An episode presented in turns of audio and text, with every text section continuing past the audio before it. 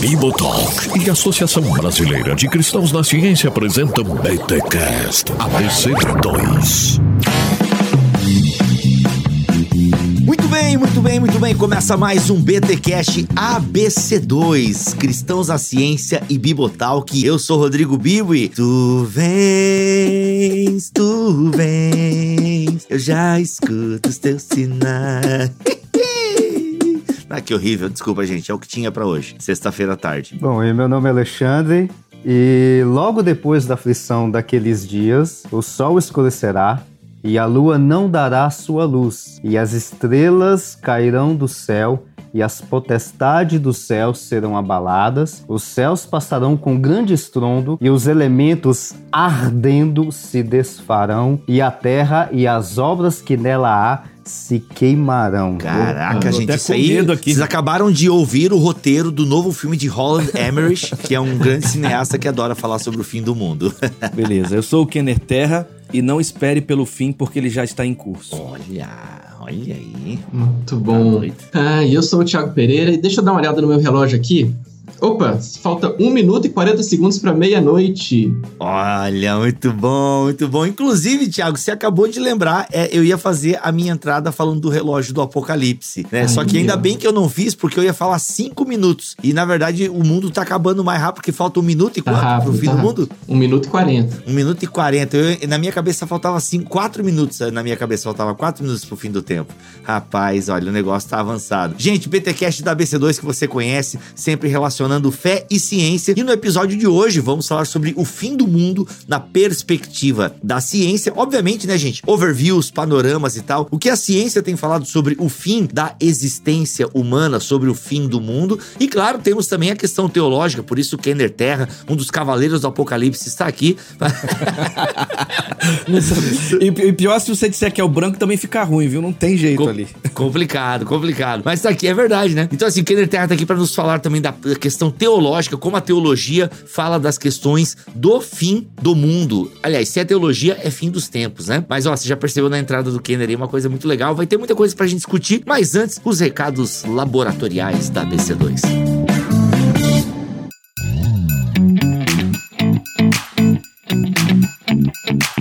Tiago, o que, a BC2 está oferecendo para nós agora, início de 2022? Bibo, ah, eu acho que a coisa mais importante que a gente pode lembrar vocês agora é que a gente está com matrículas abertas para o nosso curso Deus, o Cosmos e a Humanidade. É uma pós-graduação é, lato senso, né? São 18 meses, três semestres que a gente se dedica a ensinar tudo que a gente pode, assim, do mais alto nível sobre ciência e religião. É um curso que foi bolado com todo cuidado, com todo carinho, com um planejamento é, sensacional para que a gente possa oferecer para o Brasil, para a sociedade brasileira, para as igrejas, para a academia, é um conteúdo que é inédito, um conteúdo que a gente não tinha ainda disponível e que é, traz o melhor que a gente pode oferecer sobre isso. É, então é o curso DCH, né, Deus, o Cosmos e a Humanidade, é oferecido em parceria com a Faculdade Cidade Viva, lá de João Pessoa. É um curso reconhecido pelo MEC, é, então é um curso único, de fato, que a gente tem. É um investimento para a vida toda. É um curso assim que a gente sabe que tem é, benefícios para quem está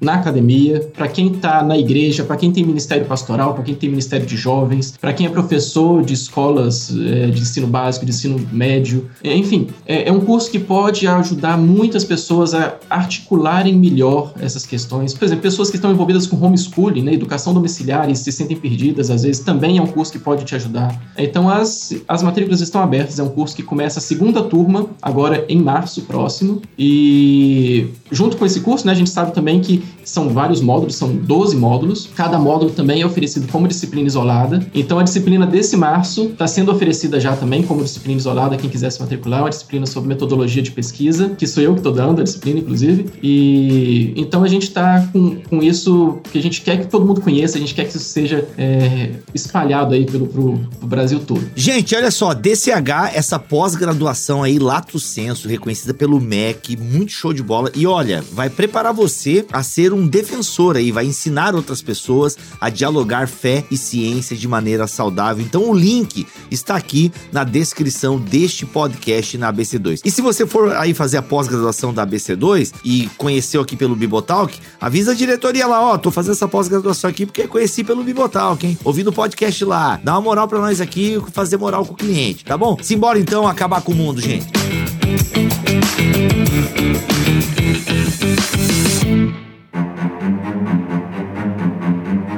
Gente, é o seguinte, estamos aqui nesse podcast sobre o fim do mundo. Se tem uma parada que chama a atenção das pessoas, é o fim do mundo. E como nós temos aqui é, um público majoritariamente cristão que ouve o podcast do Bibotalk, o crente gosta de falar do fim do mundo e alguns crentes sentem até meio que um prazer, assim, uma coisa até meio sórdida, né? Quando acontece alguma catástrofe. Então temos, temos uma ala da cristandade aí que já fica falando de juízo divino e Deus mandou o tsunami e Deus mandou a fantaúva, e Deus mandou o Covid, não sei o que. Tem uma galera que curte uma desgraça, assim, e, e, o juízo divino e tal, sobre os outros, né? Sobre ela aí é outra coisa. Mas enfim, o fim dos tempos chama a atenção. Ah, eu lembro que eu comecei a ler a Bíblia por conta da curiosidade do fim dos tempos, o Apocalipse, né? Depois vamos ler o Apocalipse, porque a gente fala em Apocalipse, o Kenner vai explicar depois para nós isso, mas a, a, falou em Apocalipse na mentalidade tanto cristã, boa parte da cristandade, como boa parte é, dos não cristãos, mas que conhecem toda a história bíblica, falou em Apocalipse, é fim do tempo, né? O Apocalipse, é, essa palavra é sinônimo, né, no popular, tanto cristão quanto não cristão, como sinônimo de fim do mundo. Cara, é o Apocalipse, é o fim dos tempos e tal. Então, na mentalidade, né, o Kenner tá balançando com a cabeça, concordando comigo, então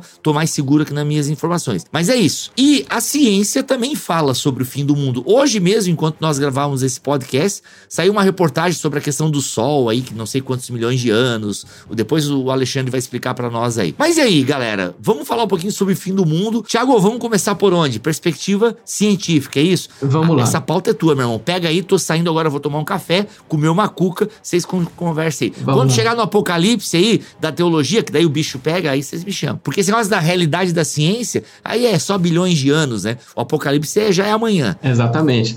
já é. Então, gente, eu quero explicar rapidinho. É, a minha entrada, né? A minha entrada eu falei que falta 1 minuto e 40 segundos para o fim do mundo. O Bibo até tinha uma entrada parecida com isso. Eu não sei quem já ouviu falar de, desse negócio, né? Existe um relógio que é o relógio do juízo final, é o Doomsday Clock. É, esse negócio foi criado na década de 40, 1947, mais é, propriamente dito, é, no contexto da Guerra Fria ali, que estava estourando né, essa, essa problemática nuclear no planeta, e um periódico de, de cientistas voltados para a área de pesquisas atômicas, né, criaram essa, essa, esse relógio que é arbitrário, né? Mas a meia-noite é o, o, fim, né? A meia-noite seria aquele risco, tipo, as coisas, o mundo acabou.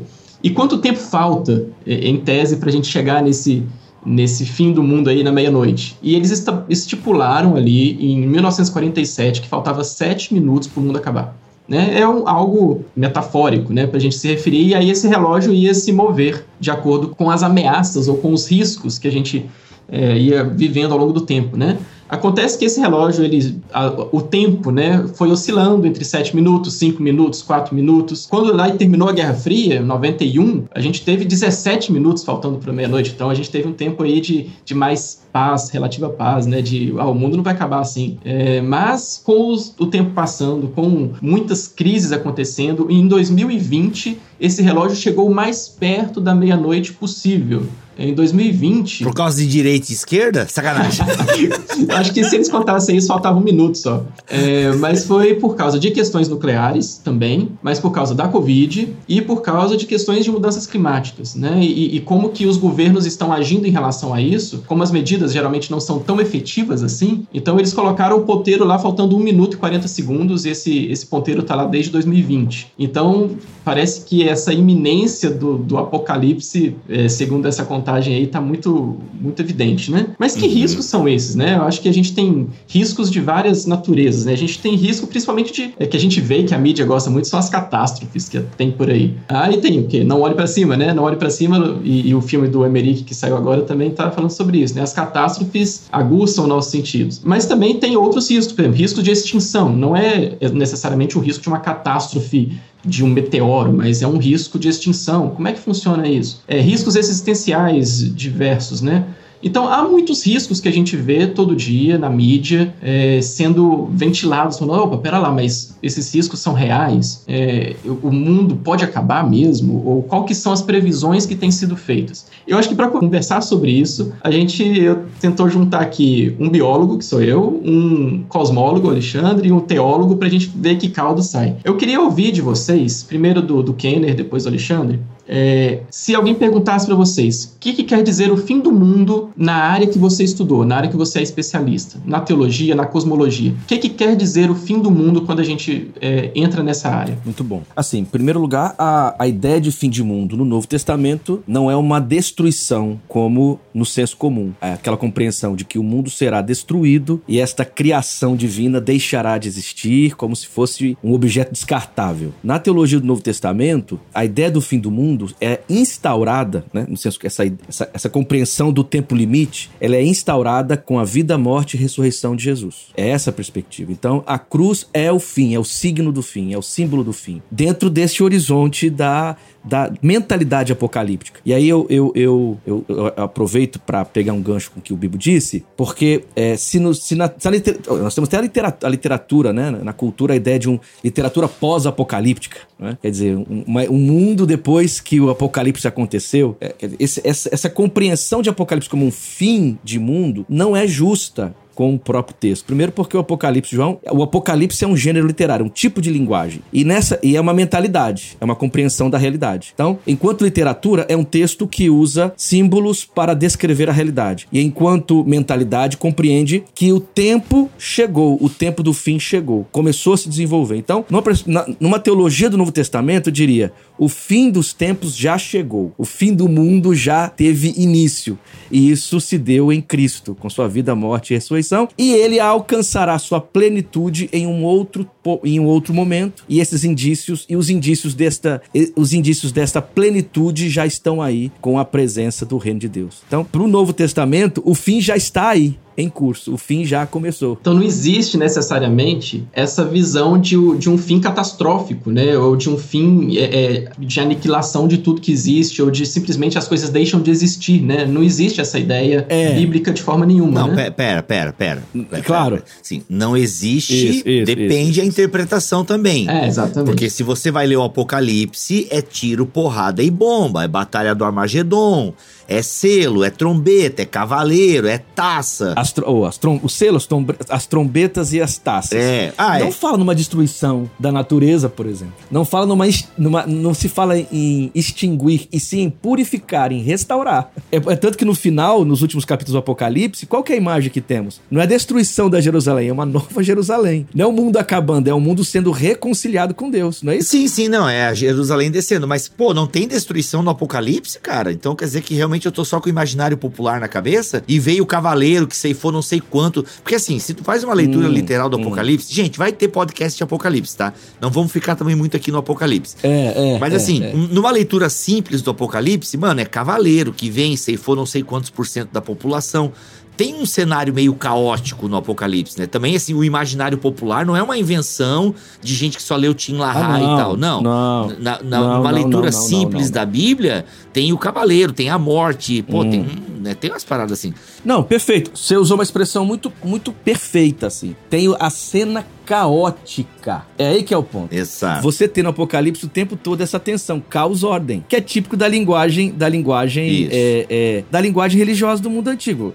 O, o doutor Alexandre é, é cosmólogo, essa coisa do caos, né? Caos e ordem, isso é muito, é, é, é muito importante para entendermos o texto bíblico, não só o Apocalipse João, mas desde Gênesis. Então, assim, o que você encontra no Apocalipse é um tipo de desestabilização da ordem. É um mundo que tá como se estivesse sendo chacoalhado e numa condição de caos, ou numa identificação do caos, o que os outros não conseguiriam perceber. Quer dizer, João tá dizendo, vocês acham que estão numa pax, não é? Romana, numa ordem romana. No fundo, é um caos.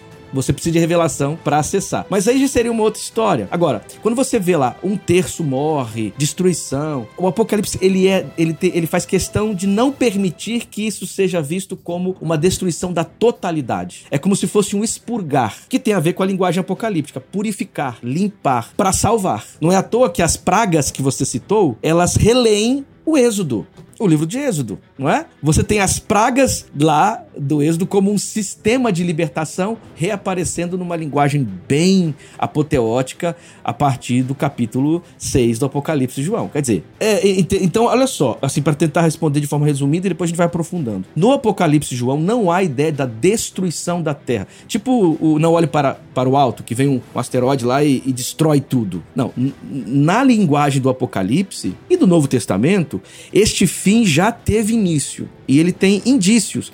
Para Atos dos Apóstolos, a presença do Espírito significa que o fim chegou. Por isso que Joel aparece na, no sermão de Pedro. É. Sim, sim, não. Atos 2 é isso aí. Uhum. É, é, Em Paulo, quando Paulo, em 2 Tessalonicenses, está falando daquilo que ainda é, impede que o fim chegue, ele está dizendo: o fim já está em andamento, já está acontecendo. E o Apocalipse vai dizer que este fim se dará numa reconciliação de todas as coisas. É, é o novo céu e nova terra, nova Jerusalém, porque a linguagem né, de, de um judeu falando disso aponta para uma, um céu que se, se junta à terra, um céu que restaura a terra. É tanto que lá no Apocalipse. Tu não conhece o termo teológico para isso, Kenner? Tem um termo teológico muito profundo criado por mim em 2011, chamado empaçocamento do céu com a terra. Tá ótimo, tá, tá bonito, tá bonito. Empassocamento. Legal, vou, eu vou começar a usar, me permita, só que eu, não, eu vou te citar, tá? Eu te coloco coloco em nota. Pode citar, por favor. É, é um termo teológico finíssimo, requintado. né? Falarão disso no futuro, daqui a 200 anos. Se o mundo não acabar, obviamente.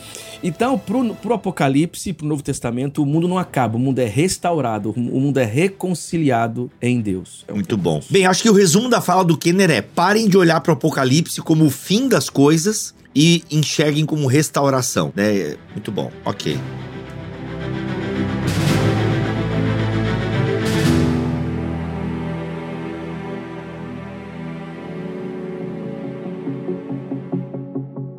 E aí a gente entra então em uma questão aqui, né? Se a Bíblia não parece tratar do, desse tipo de fim, o que, que a ciência fala, né? Alexandre, a gente fala da origem, né? Big Bang é a origem do universo e tal, mas e o fim do universo? O universo tem um fim? Ou tá, o universo acho que é uma coisa muito ampla, né? Você pode, você pode citar isso de passagem.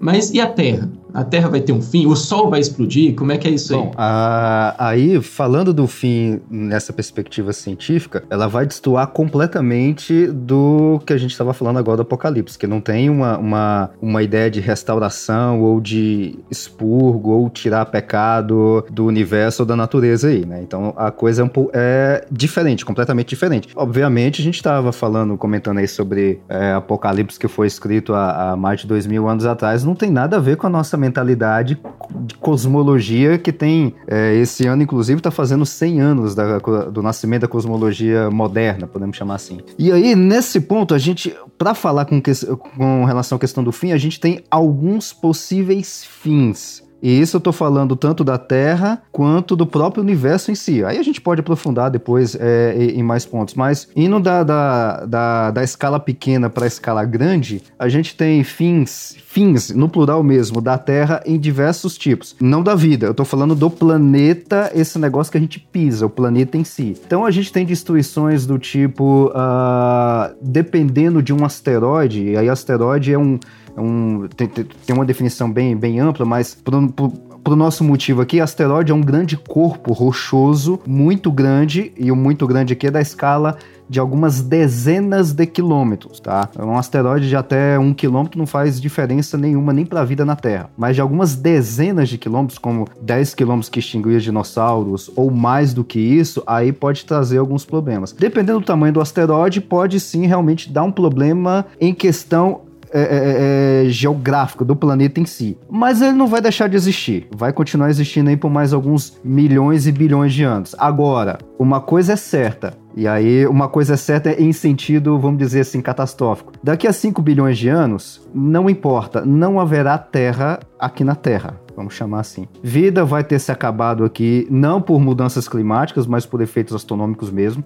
Isso aí já é fato. Uh, o que a gente não tem certeza ainda, e isso eu falo pela dentro, dentro dos modelos que a gente trabalha de fim da Terra, a gente não sabe se a Terra vai ser engolida pelo Sol ou simplesmente só vai ficar um pedaço de rocha, vamos dizer assim, simbolizando que no passado tinha uma Terra aqui.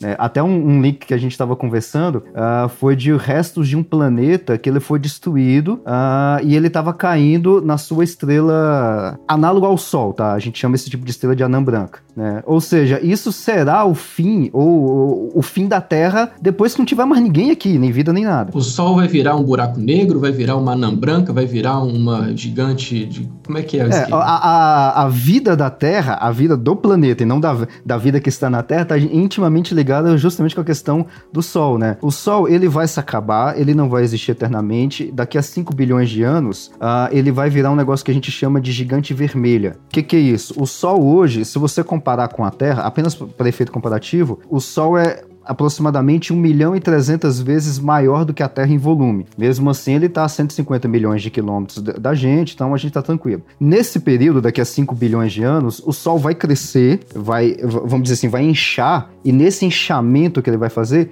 ele vai engolir Mercúrio, que está a poucos milhões de quilômetros dele, vai engolir Vênus e ele vai chegar, e aí é que a gente não sabe as contas, se ele vai chegar a engolir a Terra mesmo, ou seja, simplesmente ele vai engolir literalmente a Terra, ou se ele vai chegar tão perto da Terra quanto está a distância da Terra à Lua, que é 400 mil quilômetros. Negócio bem ali. Então, assim, é... depois que ele virar essa gigante vermelha, aí vai passar mais um, um período de tempo, cerca de 2, 3 bilhões de anos, ele vai expulsar todas as suas camadas, que é o que a gente chama do Sol. Aí vai ter, depois vocês podem até procurar na internet, a nebulosa de Helix, ou a nebulosa do Olho de Deus. É uma nebulosa linda, que é mais ou menos o caminho que o Sol vai tomar. Ele vai se explodir, entre aspas, com essas camadas saindo dele e vai virar um carocinho chamado anã branca. Só que nessa explosão que tem, mesmo que o Sol não engula a Terra, só nessa explosão que tem ele vai varrer o sistema solar praticamente inteiro. E o que vai escapar, que não vai ser afetado diretamente, vamos dizer assim, por esse empurrar de matéria, que é o que a gente chama, seria lá para Plutão. Ou seja, o resto vai ser varrido. Né? Então não vai, daqui, vamos arredondar as contas, 5 bilhões de anos, não haverá Terra. E aí eu deixo até uma provocação: não haverá Terra para novos céus e nova terra. Aí depois o, o Kenner responde essa questão. Muito é bom. Muito bom. Então isso se sabe é, ao analisar outras estrelas, né? Então a gente tem um modelo. Uhum. Como que a gente pode pensar? Ah, quem ouve uma coisa dessa fala, ah, isso é mera especulação, porque a gente está falando do futuro. É, como que a gente tem, uhum. pode ter um nível de confiança de que isso é assim mesmo ou é mera especulação? Ou é uma é ciência, né? Ciência é confiável, é, é um como que é isso? Tem uma, tem uma área da física que se chama a astrofísica estelar, que é o que vai tratar justamente da evolução das estrelas. Então, uh, baseado nisso, a gente consegue ver, e eu digo ver é literal, porque a gente tem fotos reais não é nem montagem, igual o pessoal fala, não, fotos reais. Que o telescópio espacial Hubble eu já fiz isso também, mas numa tecnologia muito, muito menos reduzida, com o meu telescópio aqui em casa. Telescópios amadores já fizeram isso, que é o quê? Tirar foto das foto, foto mesmo, real, foto das estrelas em diversos estágios, ou seja, estágios de nascimento, evolução enquanto ela está é, ela tá evoluindo normalmente e morte. Nós temos foto de estrelas que estão morrendo de estrelas que inclusive já morreram. E aí a gente trabalha com isso uh, e aí vai fazendo um negócio que a gente chama de diagrama de HR, tá? Uh, em linhas gerais, seria uma espécie de, de, de, de, fazer um censo das estrelas que vai associar a sua massa, o tamanho não importa, literalmente o tamanho de estrela não importa, o que importa é a massa. Quanto mais massa, menor é o tempo de vida, tá? Baseando em tudo isso, resumindo a história, Uh, a gente tem vários berçários de estrelas. Por exemplo, um berçário muito conhecido, inclusive visto a olho nu, dá para ver isso a olho nu, dependendo da, da cidade onde o pessoal estiver é, ouvindo, se chama a uh, nebulosa de Orion. Só você localizar as Três Marias, do lado você vai ver uma manchinha. Essa, isso a olho nu. Essa manchinha é um berço de estrelas. O que, que, é isso? Literalmente isso. É um local onde estão nascendo estrelas. E a gente também tem outras estrelas que a gente já viu morrerem, por exemplo, é, estrelas que morrem, a gente conhece muito bem. É um evento chamado de supernova. Supernova, então, é o evento de morte de uma estrela. Tem vários tipos de supernova e, e o estudo das supernovas é tão, é tão bem definido dentro da, da, da cosmologia que a gente utiliza as supernovas do tipo 1A como velas padrão. Em outras palavras, quando uma estrela morre em alguma galáxia em qualquer lugar do universo e ela é desse tipo, do tipo 1A, a gente consegue saber a distância de nós até essa galáxia, a expansão do universo, a idade do universo, o tamanho do universo. Só porque morreu uma estrelinha. Então, colocando tudo isso dentro de um, de um, de um, um, uh, vamos dizer assim, de um senso estelar, a gente consegue saber tal estrela tem tal, tem tal brilho, tal massa e ela vai morrer daqui a tanto tempo. Fazendo exatamente tudo isso que eu falei para o Sol, que o Sol está bem aqui, está pertinho. A gente consegue fazer isso para todas, todas as estrelas visíveis, só para você ter uma ideia, que são visíveis a olho nu, elas são maiores e muito provavelmente até mais antigas do que o Sol, ou pelo menos da mesma idade do que o Sol, mas são muito maiores, todas, todas visíveis a, a, a olho nu no céu noturno. Então, baseado em toda essa, essa demografia ou esse censo estelar, quando a gente é, faz isso e aplica para o Sol, a gente consegue saber a idade dele, a gente consegue saber quando que ele vai morrer, e fazendo essas contas, o Sol tem aproximadamente 5 bilhões de anos de idade hoje, ele é um pouquinho mais velho do que, do que a Terra, inclusive, uns 400 milhões de anos. E a gente sabe que ele tem mais 5 bilhões de anos pela frente, baseado em toda essa demografia estelar. Né, que a gente tem fotos de estrelas nascendo, existindo e morrendo. Fazendo isso, o Sol só tem mais uns 5 bilhões de anos, está na meia idade. Ei, Alexandre, assim. Então, quer dizer, 5 bilhões de anos é o tempo que, a, que o Sol tem para destruir essa nossa Terra. Né? Daqui a 5 bilhões de anos não tem Terra, né? Restauração de terra não tem terra. Exatamente. Mas também, se correr o bicho pega, mas se ficar o bicho come, porque há uma expectativa que, há uma, que, que haja uma extinção também humana por consequências aí de ações né? É, civiliza é, não civilizatórias, anticivilizatórias, a extinção civilizatória, né? Uhum. Quer dizer, então, 5 bilhões de anos teríamos se o problema fosse só com o Sol. Mas há um problema aqui uhum. entre nós, né? Que já há algum tempo a gente intensifica. É como se, de alguma maneira, a extinção, essa escatologia científica, nos levasse para um, um lugar sem, sem saída, né? Uhum. Literalmente isso. É, a escatologia científica não tem esperança, né? Aí eu digo o seguinte: acho que eu digo o seguinte: em vez de ficar mandando sonda para Marte, porque uma das teorias científicas aí é que a nossa esperança poderia ser em Marte, né? Que eu acho que nem faz. A gente vai para Marte já. Em menos de 10 anos. Será? Já vai ter cara? ser humano pisando em Marte. Tá louco. Não, já, já tá fechada a conta. É, o, o Bibo que é rico, o Bibo que é rico é, daqui a 10 anos vai é, a gente. É, é que o Papai Elo, o Papai Elo ligou pra mim. Vai levar nós. o Papai Elo. Porque, cara, é, é, no fundo a gente tem que ver como é, o que a gente faz com o peido da vaca, mano. A gente tá preocupado aí com Marte, velho. A gente tem que ver se preocupar com o peido da vaca. Tem que comer menos carne. Já começa por aí o assunto. Então, é, eu acho que isso faz um gancho muito bom com o que eu ia é, complementar aqui, né? Porque então a gente saindo desse aspecto cosmológico aí muito distante de nós, parece, né? É, eu acho que se o Alexandre continuasse, ele ia falar ainda de algo que vai além da extinção do Sol e da Terra, né? Ele ia falar da extinção do próprio universo, que existem teorias existem cálculos e modelos para como que é, não o nosso sistema solar, mas o universo com todas as suas galáxias, para onde que isso vai, né? E existem é, perspectivas diferentes sobre isso. Eu acho que não, não cabe tanto aqui, mas eu já vi até números aí que o universo vai durar 200 bilhões de anos e termina. Tipo, e tem formas aí. Trilhões. Aí eu vi é bi. Trilhões. Já... Ah, a versão que eu vi era bi. Não, é tri. Bi. Você pode jogar mais e, mil, então, mil aí de escala. Mas aí tem é, é, o, o, tal do Big Crunch, né? Muita gente gosta de falar do Big Bang e Big Crunch, mas tem outras, né? Tem... Mas enfim, não vamos entrar nisso. Ah, mas aí o Kenny trouxe algo legal, porque parece que isso perde muito da nossa perspectiva, né? E a gente está querendo falar de nós. É, e quanto mais próximo da, da, perspectiva humana, do que que nós olhamos, que que nós, como nós vivemos, e eu acho que a perspectiva bíblica também tem tudo a ver com isso, né?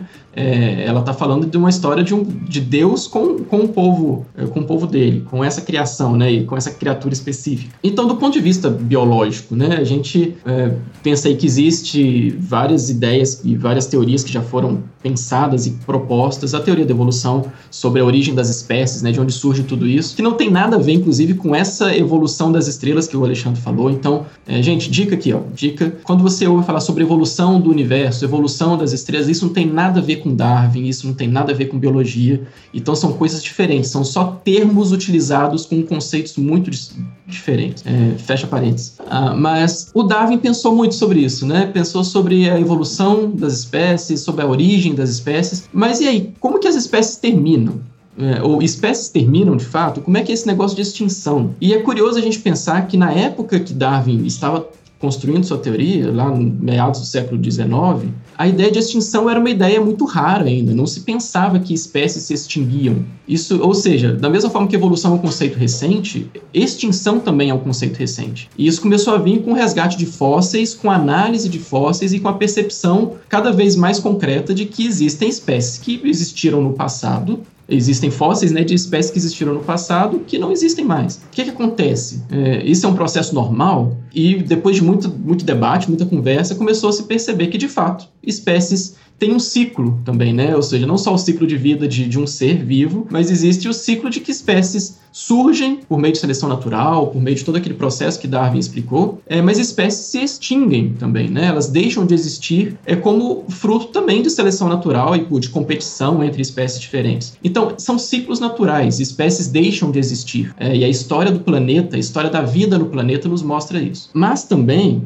a gente entende que existem períodos-chave na história da vida que representaram grandes extinções. Então, acho que vocês devem ter ouvido falar aí de extinções em massa. Né? Uh, a gente registra cinco extinções em massa, cinco grandes extinções. Isso não significa que não existam outros eventos menores. É, ou seja, além das extinções naturais, que ocorrem lentamente, que uma espécie deixa de existir, é, existem eventos que são mais catastróficos, por assim dizer, eventos mais pontuais. É, isso, pontual não significa que ele é, é de um dia para o outro, mas é pontual porque ele, ele acontece num período que geologicamente é, é pequeno, né? Assim, um milhão de anos para a Terra é pouca coisa. Então, a extinção dos dinossauros tem a ver com isso, né? É um momento na história da, da, vida, onde há uma grande extinção. E aí você tem, teve a extinção ali de 60%, 70% das espécies, 80% de espécies. É, antes dos dinossauros, gente, já tiveram mais três grandes extinções anteriores que foram mais catastróficas do que a dos dinossauros. Acho que a dos dinossauros ela é icônica justamente porque são os dinossauros. É, a dos dinossauros também é importante porque a partir dela que houve a radiação de todos os mamíferos, nós somos mamíferos, né? Então a gente faz parte aí do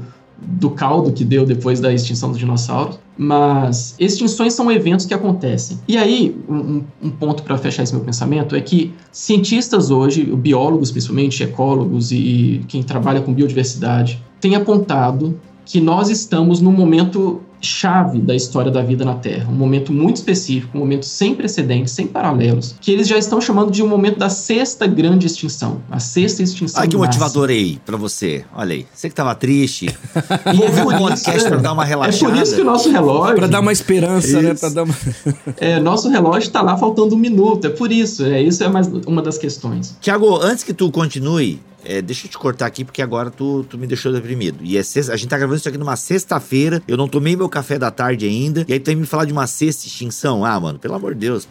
Cadê o papo coach aqui? Eu tô precisando de papo coach aqui. Ô, calma, calma, ô Thiago, ah, o outro Thiago Garros, uma vez um programa que a gente tava gravando, ou era uma conversa aleatória no, no WhatsApp, não lembro. Ele falou do turning point que a gente passou do turning point. Ele, ele tá usando essa expressão dizendo assim, cara, a gente tá avacalhando tanto com, com, com o mundo, aquecimento global, é, é, essa bolo confeitado, enfim, essas coisas todas aí, que a gente passou do. Se a, se a gente tomar uma atitude agora, talvez a catástrofe não seja tão. Sim, então ele, ele soltou essa para mim assim também para me deixar bastante esperançoso assim. Sim, sim, pois é. Então, que, que tem. É, como é que a gente chega nesses turning points, né? Por que, que se diz que estamos numa sexta extinção? Justamente pela análise do que a gente tem aí do, do século XX, da segunda metade do século XX para cá, que os, os biólogos, os cientistas começaram a perceber e a quantificar que existem. A, a, perda de espécies tem sido muito acelerada. A gente tem aí um terço dos recifes de corais já sumiram, as espécies não existem mais, um terço dos peixes É, ou seja, os mares tão, tem alguma coisa acontecendo nos mares. A gente tem um quinto. Procurando Nemo não dava para filmar hoje, por exemplo. pois é, Procurando cara, Nemo pois é. não daria para filmar hoje. E, e a gente tem muitas. é, uma perda de espécies muito grande. Se você vai para as florestas e você analisa é, o desmatamento, você vê que também há uma perda de espécies acelerada. É, tem alguns cálculos assim que dizem que, é, como eu disse, né, existem extinções naturais, mas existem alguns trabalhos que mostram que a, a taxa de extinção que a gente tem hoje é tipo mil vezes maior do que se esperaria. É é uma coisa absurda, assim. A gente perde espécies diariamente em paz, assim, de, de espécies. É, é algo que é realmente sem precedentes. Isso tem a ver com vários fatores. Tem a ver com questões climáticas, questões atmosféricas, questões de acidificação de oceanos, questões de eventos climáticos gerais no planeta. Mas quando você vai analisar as causas desses eventos, esses eventos têm muito a ver com questões atmosféricas, principalmente, com CO2 que tem sido jogado na, na atmosfera e, e o ciclo desse, desse gás na atmosfera, que tem a ver com os oceanos também. Então, atmosfera e oceano são responsáveis pelo equilíbrio da Terra e a gente tem algo que está em muito desequilíbrio. E o CO2 tem a ver com o quê? Tem a ver com queima de combustíveis fósseis e tem a ver com desmatamentos. E quem que é responsável por isso? E isso tem a ver exatamente com uma espécie que surgiu no planeta Terra há alguns milhares de anos atrás, que somos nós.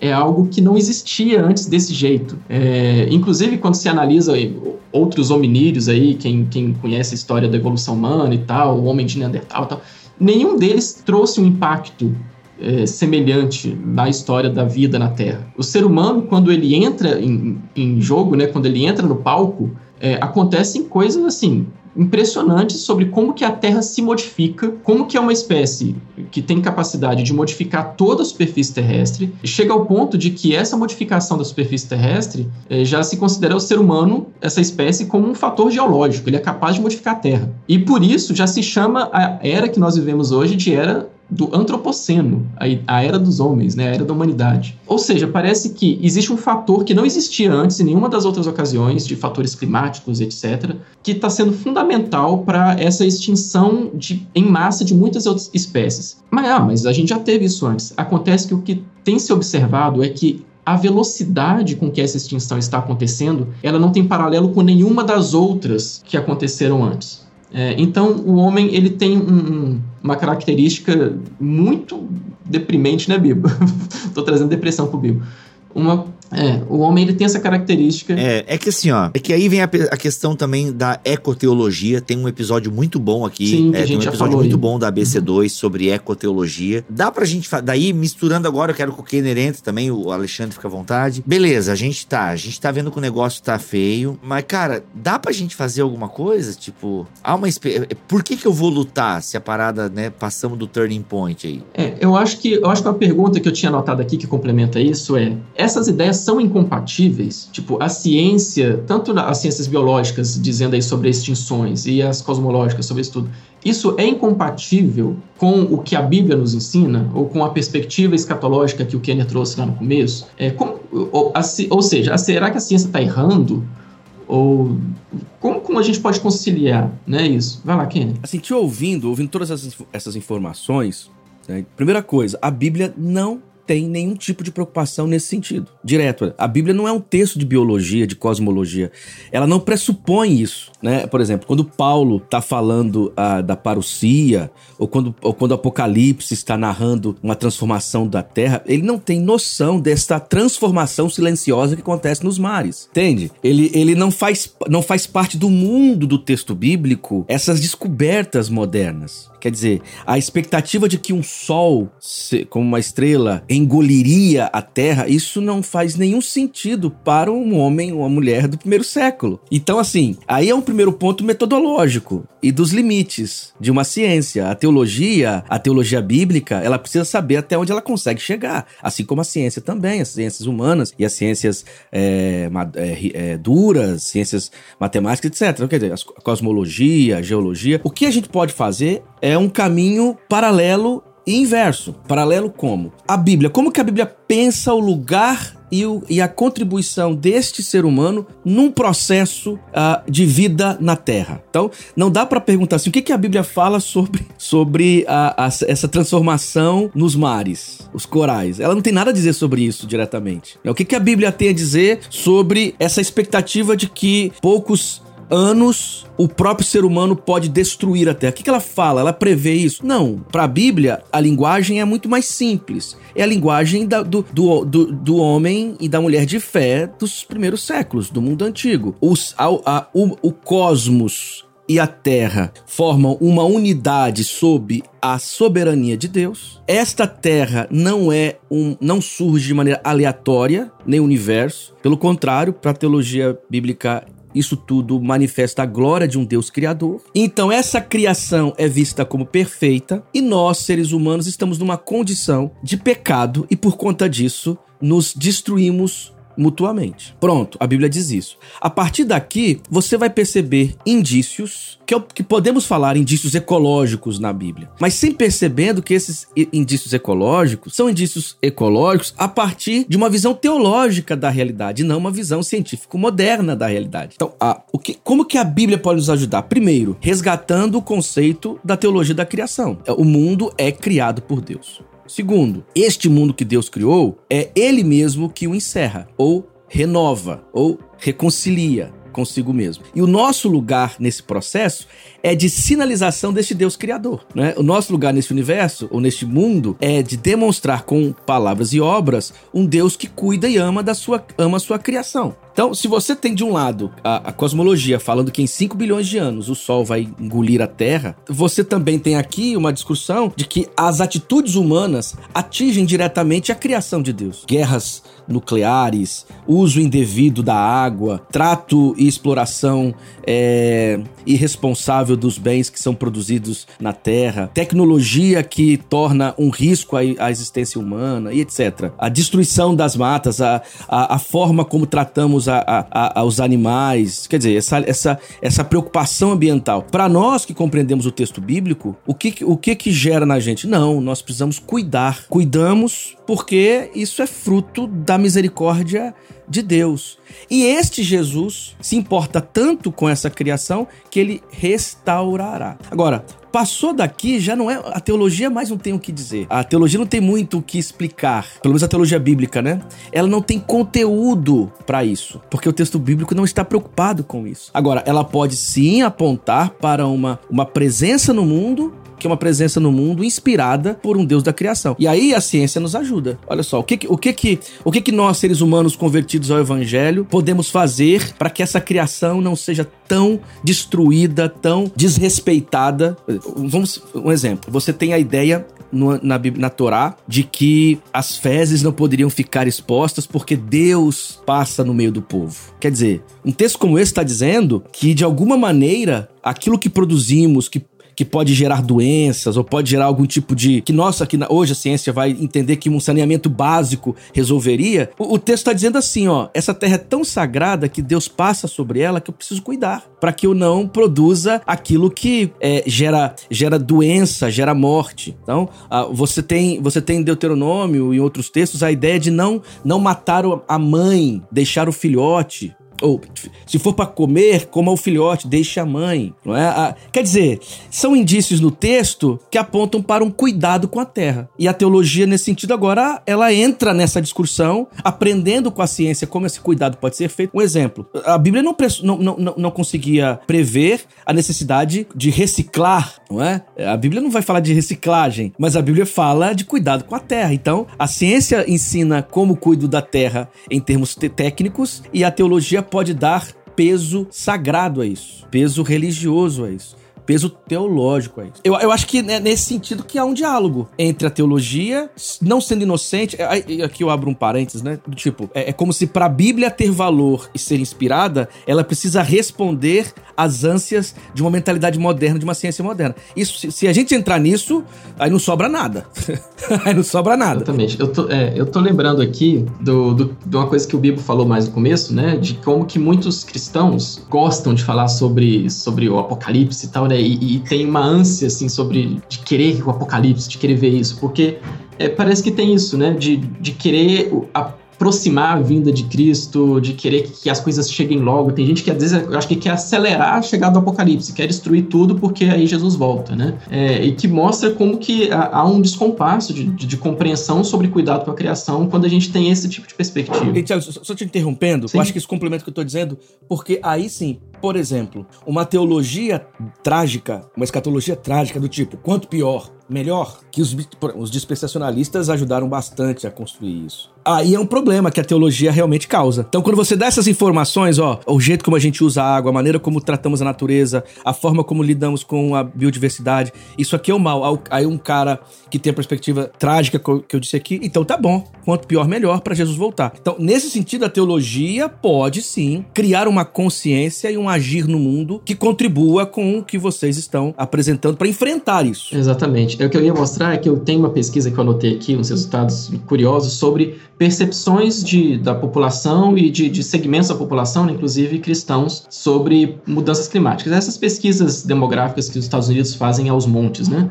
É, e aí, justamente, eles encontraram isso, que 15% dos americanos acreditam que tá, Deus controla o clima e não interessa o que a gente faz, né? Deus está controlando tudo. 14% deles acreditam que o que está acontecendo é sinal do fim dos tempos. E 11% acreditam que não é necessário se preocupar com a situação do, do que está acontecendo, né? Então, tipo, a gente não precisa é, se preocupar porque Deus vai dar um jeito. É, eu não faço nada e Deus intervém para resolver o problema, ou então ele volta de uma vez, né? É, então, de fato, parece que a gente tem um, um, uma baixa percepção da, da urgência de alguns temas, né, de, de como a gente deve tratar para exercer exatamente isso que o Kenny falou, que foi maravilhoso, essa percepção de como que nós devemos olhar para a criação e reconhecemos nossa responsabilidade diante disso e como que a ciência, né, ela tem a possibilidade de mostrar onde a gente pode agir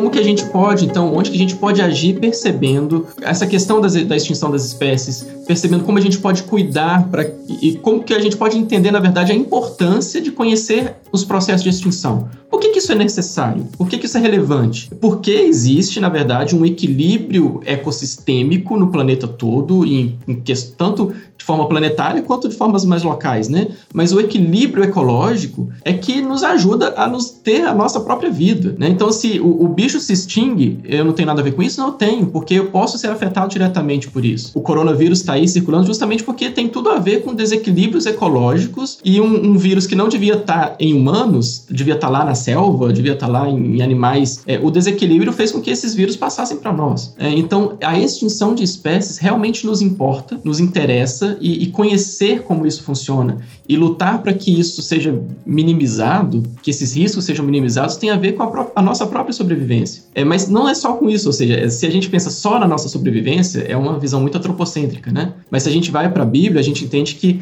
o cuidado com as espécies tem a ver com o cuidado com algo que Deus criou e que Deus se importa. Deus se importa com as espécies. Deus se, se importa com todas as criaturas que ele fez, né? E que estão aí surgindo. Inclusive conosco, exatamente. Então a gente entende que ah, sim, e uma outra questão, só para fechar esse, esse, pensamento, é que quando a gente olha para tudo isso que está acontecendo, essas catástrofes eh, de, de, climáticas, essas crises todas, a gente entende que a gente é responsável por isso, mas a gente entende que essas catástrofes elas têm efeitos imediatos em populações, em gente que está ao nosso redor, gente sofrendo com enchente, gente sofrendo com queimadas, gente sofrendo com seca, gente sofrendo com várias coisas. Então, a compreensão disso deve nos fazer olhar para essas pessoas que estão sofrendo e, e, e, o amor ao próximo deve se refletir dessa forma também.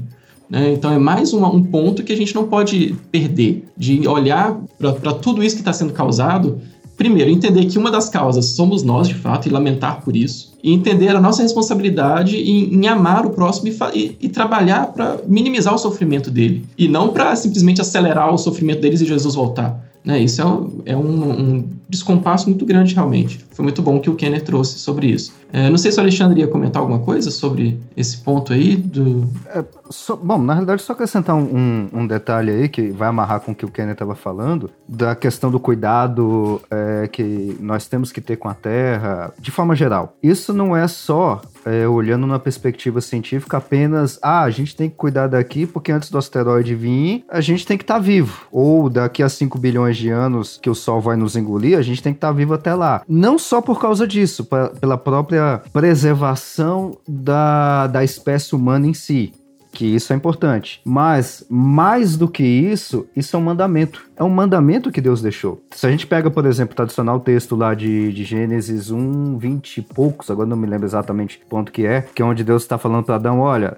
vai, cuida das coisas que estão aí, porque eu dei isso para vocês, a ideia ali é justamente de você utilizar o que você tem disponível, o jardim do Éden, os frutos e tudo mais, ou seja, de utilização sua própria. Segundo, isso é também não é para você destruir, porque você faz parte disso. O, o Guilherme até é, usa uma expressão que eu acho interessante, que a natureza ela não é nossa mãe, perfeito, mas é nossa irmã, porque nós também somos criaturas de Deus. E da mesma forma como nós somos criaturas de Deus, a gente não pode estar aqui como alguns imaginam, somos coroa da criação. Por isso, vamos tocar fogo na Amazônia e tudo mais. Não, é justamente o contrário. A gente tem que preservar e cuidar de tudo isso aqui. Por, por esses dois aspectos. Primeiro, por uma questão de preservação, vamos dizer assim, uma preservação é, é instintiva. A gente quer estar tá vivo, beleza?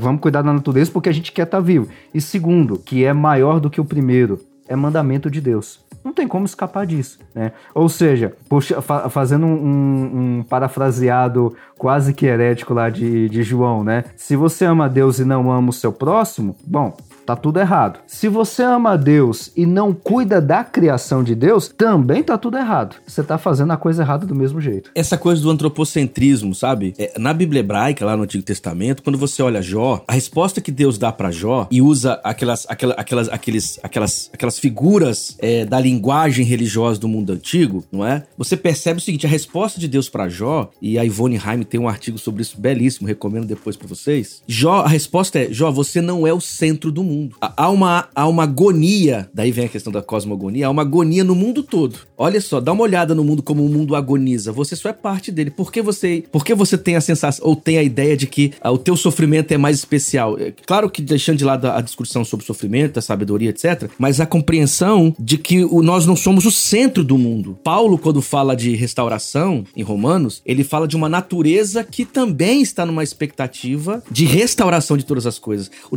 o, o antropocentrismo é muito moderno. É de um ser humano que descobriu que tem como acessar os, os bens uh, produzidos pela Terra, como se usando-os nada nos acontece, né? Aquela ideia da Terra infinita, que hoje, obviamente, nós entendemos que não. Mas se a gente olha as revoluções, a Revolução Industrial e tal, é, é cria esse conceito, né? Como se nós fôssemos seres, somos a razão nos coloca no centro do mundo. Essa razão que nos coloca no centro do, do mundo nos separa das coisas, então eu posso me utilizar de maneira irrestrita e nunca vi, é, isso nunca virá contra mim. Quer dizer, eu sou, eu sou o ser central. O texto bíblico corre uma, um, por um outro caminho. É, é interessante você falar isso. É muito interessante perceber que como que a natureza humana ela quer ser o centro, né? Porque essa coloca colocação do homem no centro, que tem a ver com, aí, com o racionalismo que você falou, ela surge logo depois que o homem foi tirado do centro, que foi quando Copérnico entendeu que o, a Terra não é o centro das coisas, né? E tudo gira, todo o universo gira em torno da Terra, todo o sistema solar e tudo. Né? Então, Copérnico tirou o homem do centro. Ele foi o primeiro a colocar isso. Opa, pera lá, né?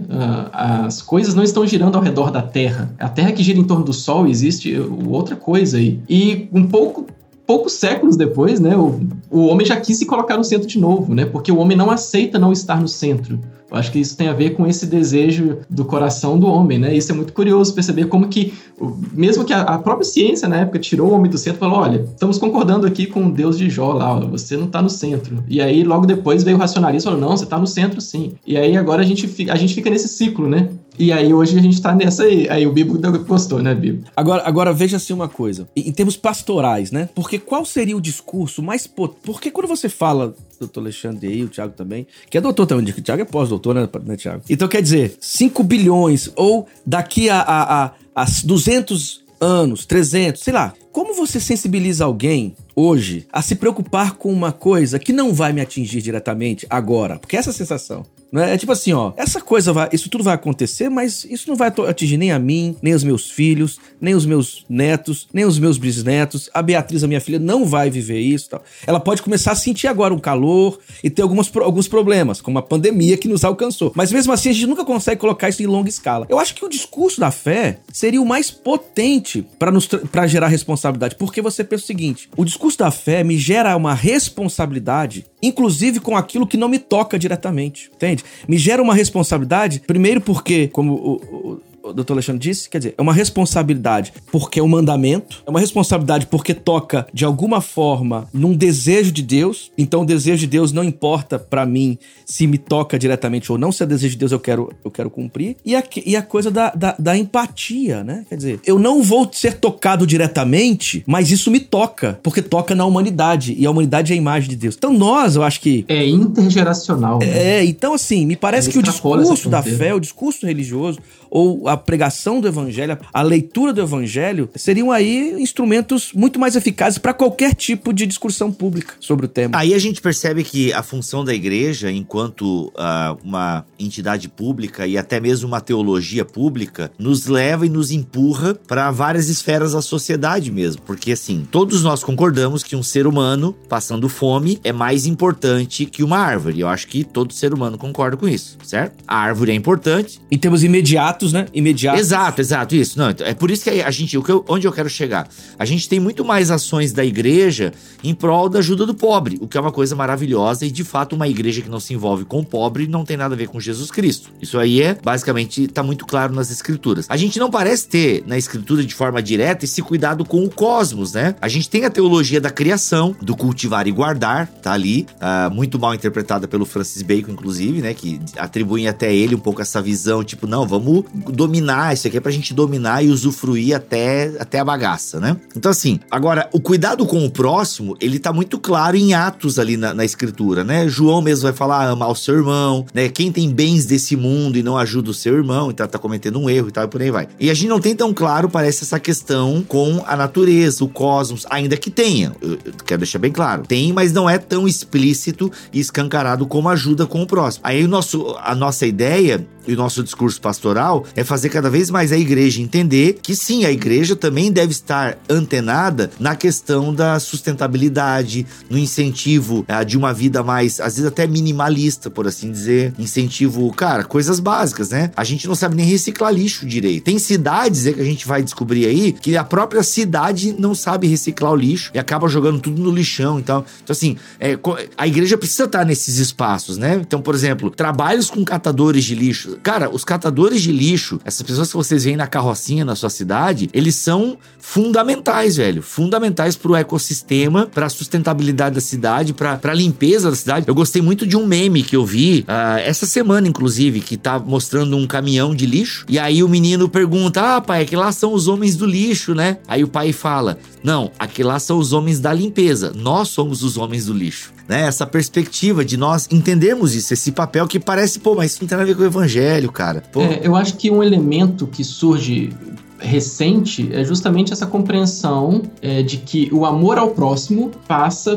por um, por um cuidado com o que está ao redor dele, né? Então, para você, é, se você realmente quer amar ao próximo e, e, cuidar dele, você precisa cuidar do ambiente onde ele está. Né? E esse ambiente não é só o ambiente urbano, né? É toda uma questão é, de, de ecologia que envolve a cidade, o estado, o país, envolve as florestas, envolve um, um aspecto muito mais global e, e que, na verdade, eu, eu, gosto muito de pensar nisso porque isso reflete como a criação de Deus ela é, é intricada, como que ela é, é complexa e como que uma coisa que a gente mexe lá na Amazônia gera chuva de poeira lá em São Paulo. E, e se eu vou me preocupar com o próximo, eu preciso me preocupar com todas essas coisas. Eu, eu, eu acho que a, a própria questão do, da discussão sobre ecologia, né? Porque hoje a gente fala em justiça socioambiental. Quer dizer, esse sistema que, que produz a pobreza, o jeito de funcionar no mundo, o pecador que produz desigualdades, pobreza, natureza é, é o mesmo jeito de funcionar como atuamos em relação com a criação. E mais do que isso, de acordo com a maneira como atuamos ou tratamos a criação, isso tem repercussões sociais. Quer dizer, quem que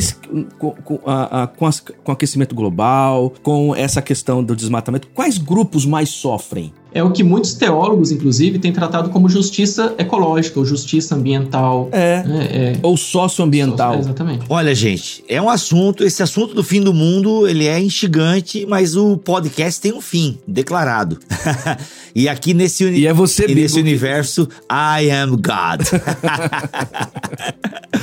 Ai, gente, pô, mas muito legal. Vamos lá, é, recomendação de filmes, documentários, livros que a galera possa ler aí para poder é, pensar um pouco mais sobre esse assunto. Eu quero recomendar, se você ainda não ouviu o episódio da BC2 sobre ecoteologia, faça um favor para você mesmo, ouça esse episódio, você encontra no nosso site, você encontra nas plataformas digitais, até mesmo no YouTube, é só você digitar Ecoteologia ABC2 034 beleza? Ecoteologia ABC2 034. Ouça lá esse episódio, tá muito legal e acho que a gente complementa boa parte do que nós falamos aqui. Vai lá, Kenner, o que, que você recomenda para nós aí? Bom, assim, eu recomendo uma perspectiva mais equilibrada e, e, e menos apoteótica para pensarmos a escatologia, aqui nessa a escatologia neotestamentária, bíblica. Recomendaria um texto que é bem conhecido, a Ultimato publicou, que ajuda uma porta de entrada para lermos o Novo Testamento com uma escatologia mais equilibrada, que é o Surpreendidos pela Esperança, do N.T. Wright, que ajuda bastante nessa, nesse olhar mais, é, mais maduro. Recomendaria isso e, e acredito que a igreja tem um papel fundamental, e esse papel fundamental que a igreja tem na esfera pública em relação a esses temas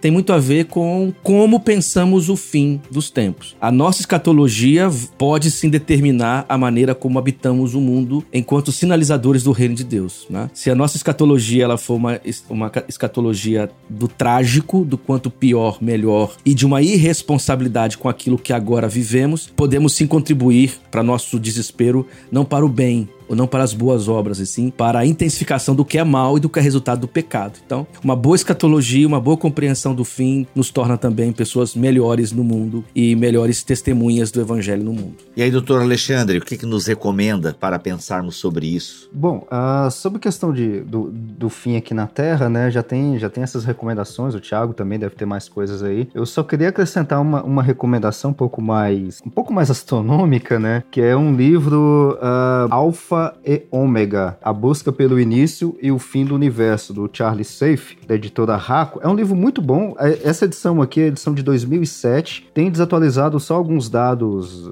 que a gente tira do universo, né, dados astronômicos, mas o restante aqui tá, tá muito bom. Em português, eu, então eu procurei justamente uma, uma obra em português. E aí, é, esse livro basicamente é o seguinte: apesar de ser uma edição antiga, mas ainda tá bem atualizada ainda com relação à questão do funcionamento do universo. E é um livro que eu sempre recomendo para quem quer entender como é o início do universo. Não é o nosso tema aqui, mas como é que é o início do universo, que está amarrado como é que pode ser os fins, fins no plural mesmo. Então, como é que o universo nasceu ali nos seus primeiros milhares e milhões de anos, a evolução do universo, e ele traz também, mais ao finalzinho, algumas perspectivas de, de fim do universo em si. Não esse que a gente acabou comentando aqui da Terra, mas fim de universo, aí o um negócio que vai lá para alguns trilhões de anos, não bilhões, é trilhões de anos, né? E é interessante só fechar essa, essa ideia cosmológica com a teológica, porque, bom, tá muito distante da gente, ninguém vai estar tá vivo nem daqui a 200 anos, então a gente tá tranquilo, mas tem um detalhe que é sempre amarrado com escatologia, né? Que a gente sempre conversa. Uh, Deus vai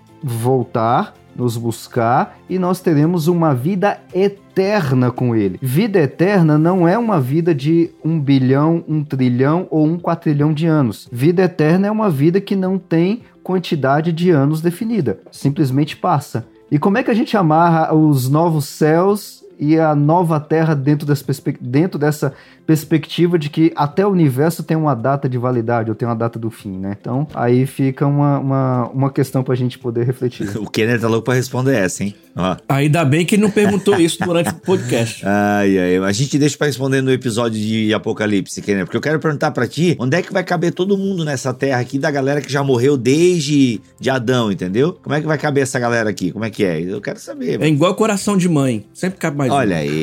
Eu acho que a gente vai habitar outros planetas, né? Acho que a gente vai habitar outros planetas. Eu quero, quero ir pra Pandora, velho. Na moral, eu acho que vai rolar Pandora. Eu tô achando que o James Cameron já foi pra lá, filmou o filme lá e não tá contando. E a NASA não conta pra nós. Mas enfim. É, mo- morar em planetas, isso aí, só fazendo um cortezinho aí, isso aí vai ser uma realidade pra nossa geração. Ah. Morar em outro planeta é a nossa geração, eu vou chutar abaixo 10 anos.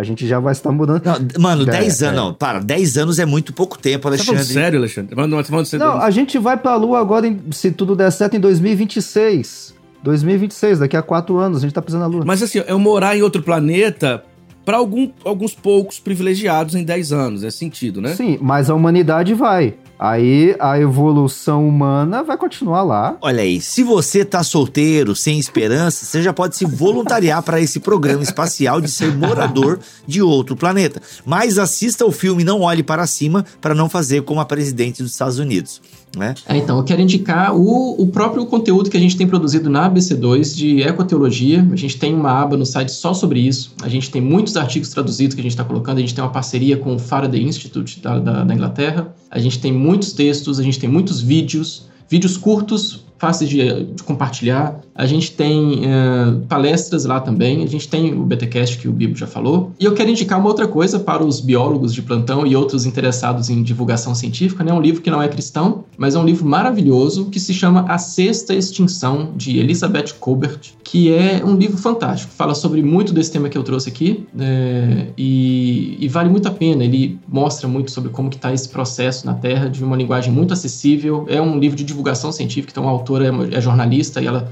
tem uma linguagem muito boa, uma escrita muito gostosa. Vale a pena. Todo biólogo tem que ler esse livro. Olha aí, gente, antes do fim do mundo, tá aí as nossas recomendações. Obrigado, Kenner, obrigado, Alexandre, valeu, Thiago. E é isso, gente, consuma aí os materiais da ABC2, que eu tenho certeza que a sua fé e a sua inteligência vão, ó, vai dar aquela ampliada e com certeza o seu testemunho será melhor. Ficamos por aqui, voltamos a semana que vem, se Deus quiser e assim permitir. Fiquem todos na paz do Senhor Jesus. Este podcast foi editado por Bibotalk Produções.